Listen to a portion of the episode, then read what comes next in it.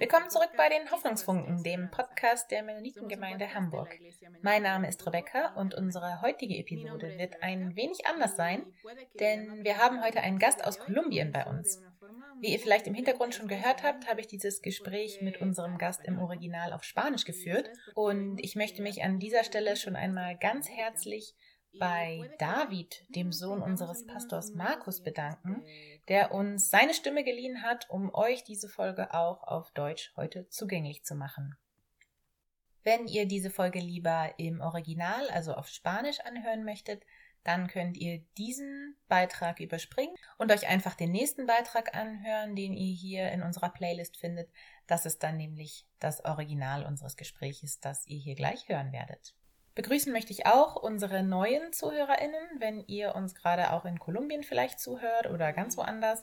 Ein ganz besonderes herzlich willkommen auch an euch. Schön, dass ihr uns hört und wir senden euch an dieser Stelle schon einmal ganz viele Grüße und gesegnete Weihnachten.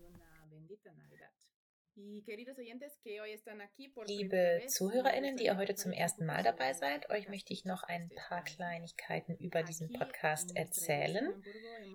Wir haben hier in unserer Gemeinde in Hamburg seit dem 1. Dezember jeden Tag eine Episode veröffentlicht, bei dem ein Gemeindeglied ihren oder seinen ganz persönlichen Hoffnungsfunken aus diesem ja doch sehr besonderen Jahr geteilt hat. In Deutschland haben wir die Tradition von sogenannten Adventskalendern. In manchen Kalendern gibt es jeden Tag eine kleine Geschichte, in anderen ein kleines Stück Schokolade.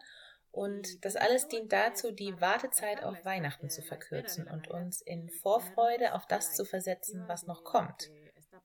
Und in diesem Sinne haben wir in Erwartung des Weihnachtsfestes diesen Podcast als ja sozusagen Adventskalender zum Hören gemacht.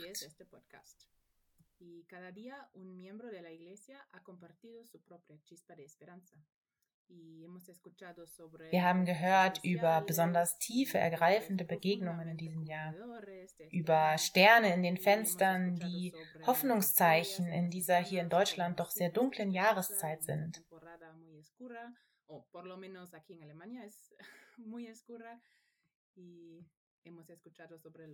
Wir haben über die Texte eines bekannten Theologen Dietrich Bonhoeffers gehört, der aus seinem Gefängnis heraus Briefe der Hoffnung schreibt. Und manche Menschen haben mit uns auch ein ganz besonderes Musikstück geteilt. Así que incluso en estos tiempos de distanciamiento podíamos sentirnos conectados con nuestros hermanos y hermanas de la iglesia, ¿no? Wir fühlen uns aber nicht nur mit unseren Geschwistern hier in Deutschland eng verbunden und durch diesen Podcast noch enger, sondern wir fühlen uns auch verbunden mit euch, liebe Geschwister in Kolumbien. Mit Freude haben wir schon Andres Pacheco Lozano, Maria León und Daniel Serrano Bernal bei uns willkommen geheißen. Und so kam es, dass wir schon an ganz vielen verschiedenen Orten von euch gehört haben.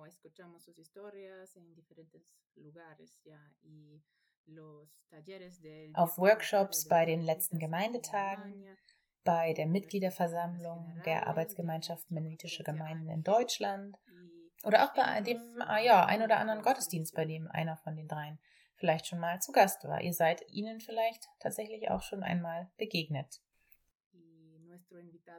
Unser Gast heute hier in unserem Podcast ist Oscar Suarez. Oscar ist Mitglied der Mennonitengemeinde Ibagué das ist eine Stadt in der Nähe von Bogotá, der Hauptstadt von Kolumbien.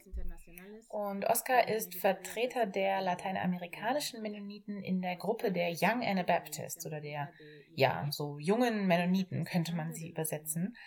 Einer Gruppe, die auf der Ebene der Mennonitischen Weltkonferenz die Interessen der jungen MennonitInnen vertritt, könnte man so sagen.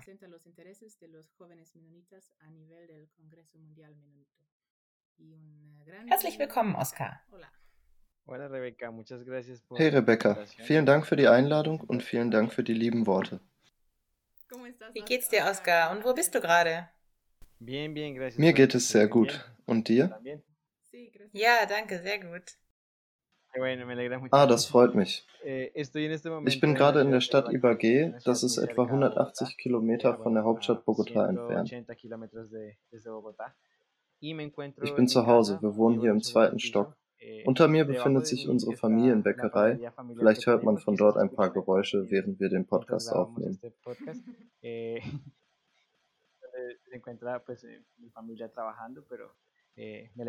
Ich freue mich sehr, euch zu begrüßen und ein bisschen Hoffnung mit euch zu teilen. Vielen Dank, Oskar, dass du dir die Zeit genommen hast. Wie ist die Corona-Situation gerade bei euch? Eh, also momentan steigen die Fälle eh, Woche für Woche und leider gibt es auch Todesfälle. Eh, Trotzdem ist das Land geöffnet, die Wirtschaft befindet sich im Prozess der Reaktivierung und die Einschränkungen sind nicht mehr so groß. Aber die nationale und die regionalen Regierungen appellieren an die Bevölkerung, dass man vorsichtig sein, die Maske benutzen und größere Menschenmengen meiden soll. Nichtsdestotrotz denke ich, dass wir in gewisser Weise Fortschritte machen hinsichtlich der wirtschaftlichen Reaktivierung. Auch in ein paar unserer Kirchen können mittlerweile wieder kleine Gruppen von fünf bis zehn Personen zusammenkommen, ohne dabei unsere virtuellen Treffen zu vernachlässigen. So ist nach und nach ein Ende dieser Krise abzusehen. Also alles in allem positive Entwicklung, würdest du sagen? Ja, genau. Grundsätzlich geht es uns etwas besser. Ich habe viele Bekannte und Familienmitglieder, die das Virus gehabt haben. Aber ich danke Gott, dass ihnen nichts Ernsteres passiert ist. Von den Menschen, die ich kenne, traf es nur die Mutter einer Freundin aus der Kirche in Bogotá härter. Aber Gott sei Dank geht es ihr schon besser. Das freut mich zu hören.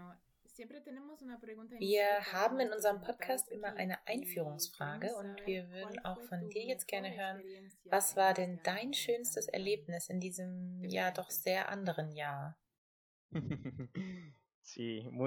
Ja, sehr anders. Ich denke, dass es etwas sehr Wichtiges ist, trotz der Schwierigkeiten, die uns umgeben, auch die positiven Dinge zu sehen. Y no tengo el mismo significado sin mencionar porque lo fue. Bueno, algo Etwas sehr Schönes für viele junge Menschen aus Kolumbien und Lateinamerika, das dieses Jahr stattgefunden hätte, ist das Lateinamerika-Treffen der Mennonitenjugend, das im Juni, Juli 2020 gewesen wäre. Leider war es nicht möglich, das Treffen zu veranstalten. Das hatte dazu geführt, dass ich auch persönlich eine emotionale Krise hatte, weil ich mich irgendwie verantwortlich gefühlt habe und daran gezweifelt habe, ob ich meinen organisatorischen Aufgaben gewachsen bin. en este proceso de organización. Fue un poco difícil para mí. Eh, bueno, y dann kam noch hinzu, dass ich auch viele Projekte auf landesweiter Ebene, wie das kolumbianische Netzwerk junger Mennoniten, betreut habe. Wir hatten dieses Jahr sehr viele Treffen und Aktivitäten geplant, aber leider konnte davon wegen der gesamten Situation nichts realisiert werden. Pero pues lamentablemente por toda la situación eh, no, no se pudieron llevar a cabo.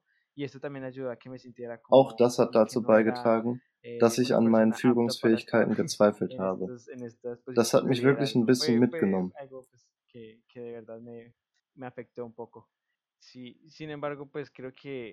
Aber trotz alledem hatte ich eine gute Therapie. Und zwar das Fahrrad. In den ersten anderthalb, zwei Monaten hatten wir einen harten Lockdown und waren die ganze Zeit zu Hause eingesperrt. Eh, Aber danach durften wir täglich für etwa zwei Stunden rausgehen und ich habe diese Zeit immer viel genutzt, um mit meinem Fahrrad durch die wunderschönen umliegenden Berge zu fahren.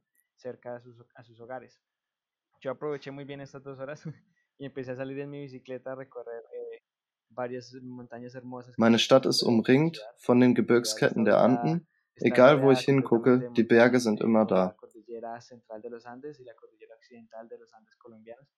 Entonces, eh, por donde miremos hay montañas. Y pues en la bicicleta. Und es war einfach super, Sport machen zu können, dabei die wunderschöne Aussicht zu genießen und auf dem Weg mit den Menschen auf dem Land in Kontakt zu kommen, die auf dem Feld arbeiten und trotz der schwierigen Lage ein Lächeln mit mir teilen.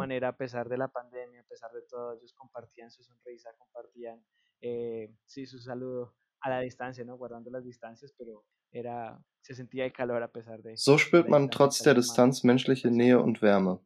Das Fahrradfahren hat mir dabei geholfen zu realisieren, dass wir es mit einem globalen Problem zu tun haben und es nicht unbedingt meine Schuld war, dass viele der geplanten Aktivitäten nicht stattfinden konnten.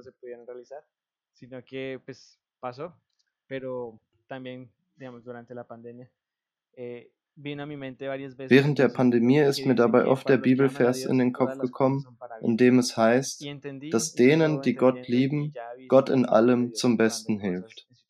Daraus nehme ich, wie ich auch schon selber erfahren habe, dass Gottes Hand auch in schwierigen Situationen da ist und sich in den guten Dingen zeigt.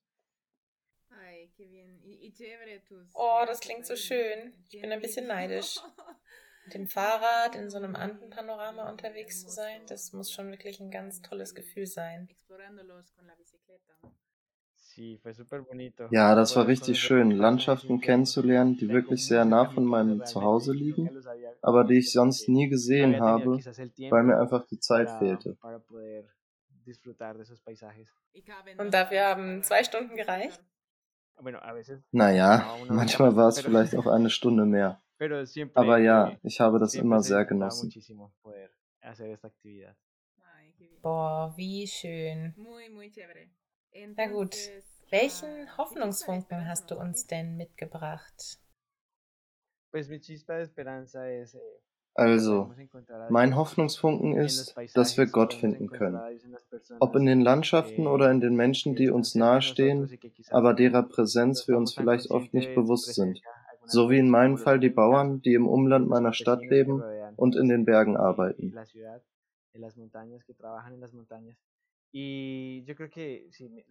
Mein Hoffnungsfunken ist also der Bibelvers, der sagt, dass denen, die Gott lieben, Gott in allem zum Besten hilft. Eh, Was in diesem Vers gesagt wird, habe ich schon oft erlebt. Eh, zum Beispiel herrscht in Kolumbien die Wehrpflicht und das Militär fordert junge Leute oft auf, ihnen ein Dokument vorzuzeigen, das zeigt, dass man den Militärdienst absolviert hat. Und als ich einmal in 2015 auf der Fahrt nach Bogotá war, hat das Militär den Bus angehalten und dieses Dokument von mir verlangt. Weil ich es nicht hatte, haben sie mich in eine Militärbasis mitgenommen. Ich wollte eigentlich nach Bolivien reisen, um dort die mennonitische Gemeinde kennenzulernen, und ich dachte schon, dass meine ganze Vorfreude umsonst war. Doch glücklicherweise konnte ich am nächsten Tag doch noch weiterfahren. Das war vielleicht die traumatischste Erfahrung meines Lebens. Es war sehr heftig, wie ein Verbrecher zu einer Militärbasis gebracht zu werden, eingesperrt zu werden und dazu gezwungen zu werden, mir die Haare kahl zu rasieren und eine Uniform anzuziehen, um zur Armee zu gehören. Aber ich bin Kriegsdienstverweigerer und würde nie eine Waffe oder Uniform tragen wollen. Und in dieser Situation habe ich mir gedacht, warum, mein Gott, du warst doch derjenige, der mir überhaupt erst ermöglicht hat, die Reise nach Bolivien anzutreten. In weniger als zwei Wochen konnte ich mit deiner Hilfe das Geld zusammenfinden, das ich für die Reise brauchte. Und ich habe mich gefragt, warum? Wenn du die Kontrolle über alles hast, warum hast du zugelassen, dass mir sowas Schlimmes passiert? Aber danach habe ich verstanden, dass diese Dinge, wie schlimm sie auch sind, von Gott angenommen und in etwas umgewandelt werden, das zu unserem Besten ist. Eh, pero después entendí que esas cosas, por más malas que sean, eh, Dios eh, las toma y las convierte en cosas que nos benefician y son para bien para nosotros. Eh, eh, Später konnte ich diese Geschichte anderen jungen Menschen erzählen, die ich auf dem Weltkongress der Mennoniten 2015 getroffen habe.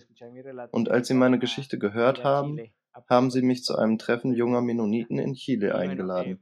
Das alles klingt vielleicht etwas oberflächlich für einige, aber für mich war das ein großer Segen zu sehen, wie Gott die negativen Dinge in positive umwandeln kann. Mein Hoffnungsfunken ist also, dass wir sicher sein können, dass Gott die Situation, in der wir uns befinden, zum Guten wandeln wird. Wir alle sind Gottes Kinder und er sorgt sich um uns und liebt uns. Auch wenn wir jetzt das Gefühl haben, dass alles so schwierig und kompliziert ist, wird Gott diese Momente nehmen und sie in etwas Überraschendes für uns umkehren. Wow, was für eine beeindruckende, aber auch beängstigende Geschichte. Ich hoffe, dass wir dich, Oskar, noch ein andermal in diesem Podcast begrüßen dürfen, damit du uns noch mehr erzählen kannst, denn ich weiß, du hast noch eine ganze Menge mehr zu erzählen. Ja, vielen Dank auf jeden Fall, Oskar. Vielen Dank, dass du dir die Zeit genommen hast und uns von deinem Hoffnungsfunken erzählt hast. Und wir sagen jetzt erstmal Tschüss. Wir wünschen dir und auch all unseren ZuhörerInnen gesegnete Weihnachten und einen ganz guten neuen Start ins neue Jahr. Vielen Dank, Rebecca, für die Einladung und auch ein Dankeschön an die Mennonitengemeinde in Hamburg. Viele Grüße hier aus IBAG und eine herzliche Umarmung an alle, die uns zuhören. Und dass Gott auf seine unterschiedlichen Weisen uns allen Hoffnung gibt. Vielen Dank, Oskar. Tschüss.